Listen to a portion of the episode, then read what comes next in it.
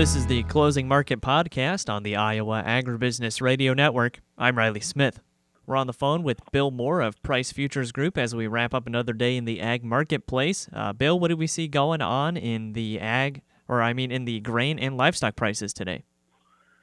That's ch- another choppy day in the grains. Uh, markets um, uh, stuck in a sideways pattern, congestion uh, area, and uh, the goods up offsetting the bad. And uh, today was a prime example that we had overnight news um, that the Ukraine uh, grain corridor deal uh, wasn't going to work out.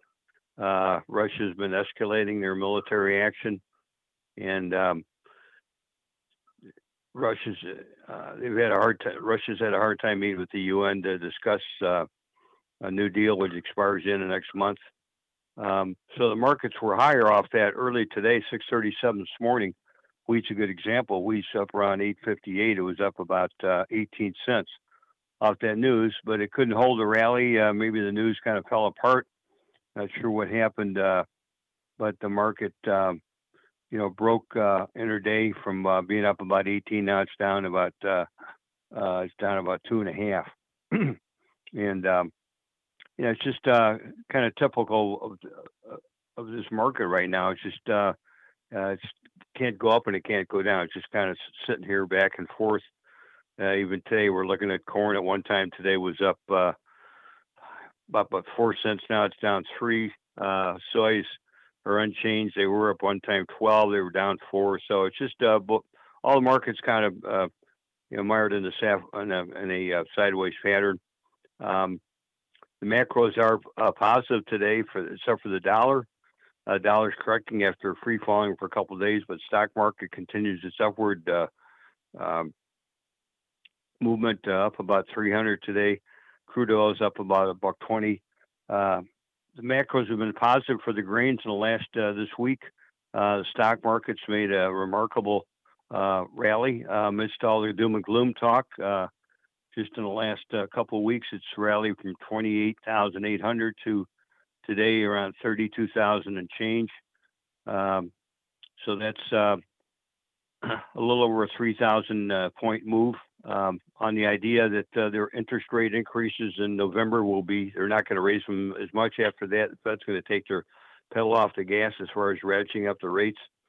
And the market's anticipating that, and it's rallied as a as a result. And the dollar is also, even though it's up today hard, the dollar has been down, uh, has really plummeted uh, in the last uh, week or so.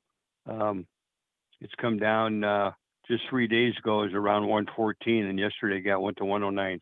So again, just in keeping that the rates won't be going up as much, and it had built in a lot of rate increase at the dollar. So the dollar is, although it's higher today, it has been lower. So the macros have been friendly. The exports um, today were uh, just okay. The beans were um, um, million metric tons. The corn only uh, a couple hundred thousand.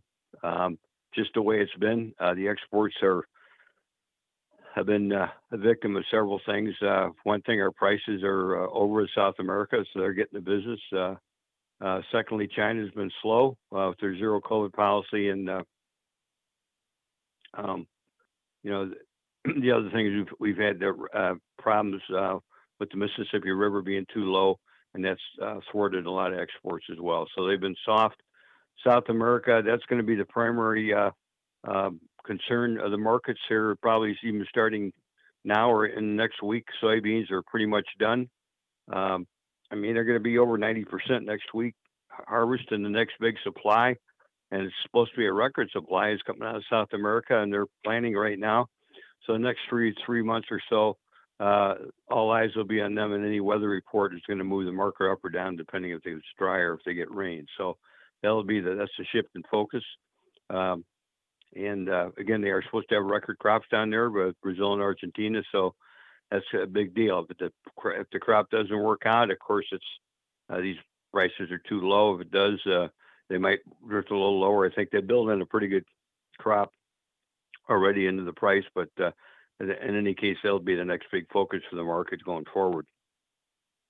Um, that's pretty much uh, uh, the, the news today um, kind of typifies what we've been doing, a, a back and forth, sideways uh, uh, kind of market. Um, I would say that uh, stepping back and looking at the big picture, picture, particularly in corn, the fact that corn has been able to hold uh, 15, 16 cents to seven dollar mark. You know, a lot of your seven dollars you give right teeth for seven dollars. So the fact that it's been able to hold at this level, uh, right and during through all the harvest and the harvest pressure, and um, and through the uh, the export uh, scarcity, um, is is very positive. That all those negatives in the market's hanging tough, just under seven, to get tells me there's some underlying strength in the in the corn. Um, livestock wise, uh, waiting for a correction, uh, long overdue in the hogs. Uh, you look at the uh, December uh, hog market, uh, it's um, it's down three dollars right now. Um, it was uh up. Uh well, it's it's had it's had a seventeen dollar up move you know, in the last uh, uh, two or three weeks, and it just was way overbought. It was just it was going up off good, good consumer demand. The numbers are down. Uh, high cost to feed, corn to meal, and uh, but the market, uh, you know, almost unchecked for a seventeen dollar rally was really uh, you know prime for uh, uh, for a correction, and we're seeing that today uh, from from a really overbought situation. All right, Bill, lots of great information today for those of our listeners who would like to get in touch and learn more and even check out your newsletter. How can they do that? Um, 630-947-5176, wmoore at pricegroup.com. Uh, check out my newsletter, Agmaster. Just put one out uh, yesterday. Uh, or uh, www.pricegroup.com, the company website. Look at the bios on Jack Scoville and myself. We've both been here at Price a long time, and we, we're glad to help you out. That again was Bill Moore of Price Futures Group. We'll go ahead and take a look at those closing market prices. December corn is down two and three quarters at 682 and a quarter. November soybeans up half a cent at 1382 and a quarter. January soybean meal up 590 at 407.90. Soybean oil down 81 at 69.56. Chicago wheat down two even at 838 and a half. Minneapolis spring wheat down one and a half at 950 and a half. Kansas City hard red wheat down eight and a half at 932 and a quarter. And December oats up two even at 358 and a half. On the Merc, December live cattle down 15 at 153.42. November feeders down 70 at 178.12. December lean hogs down 337 at 85.12. December pork cutout down 122 at 95.50 and class 3 milk up a nickel at 21.83. And that's been a check of the closing market prices. Thanks again to Bill Moore of Price Futures Group for joining us today here on the Iowa Agribusiness Radio Network, where Iowa Ag matters. I'm Riley Smith.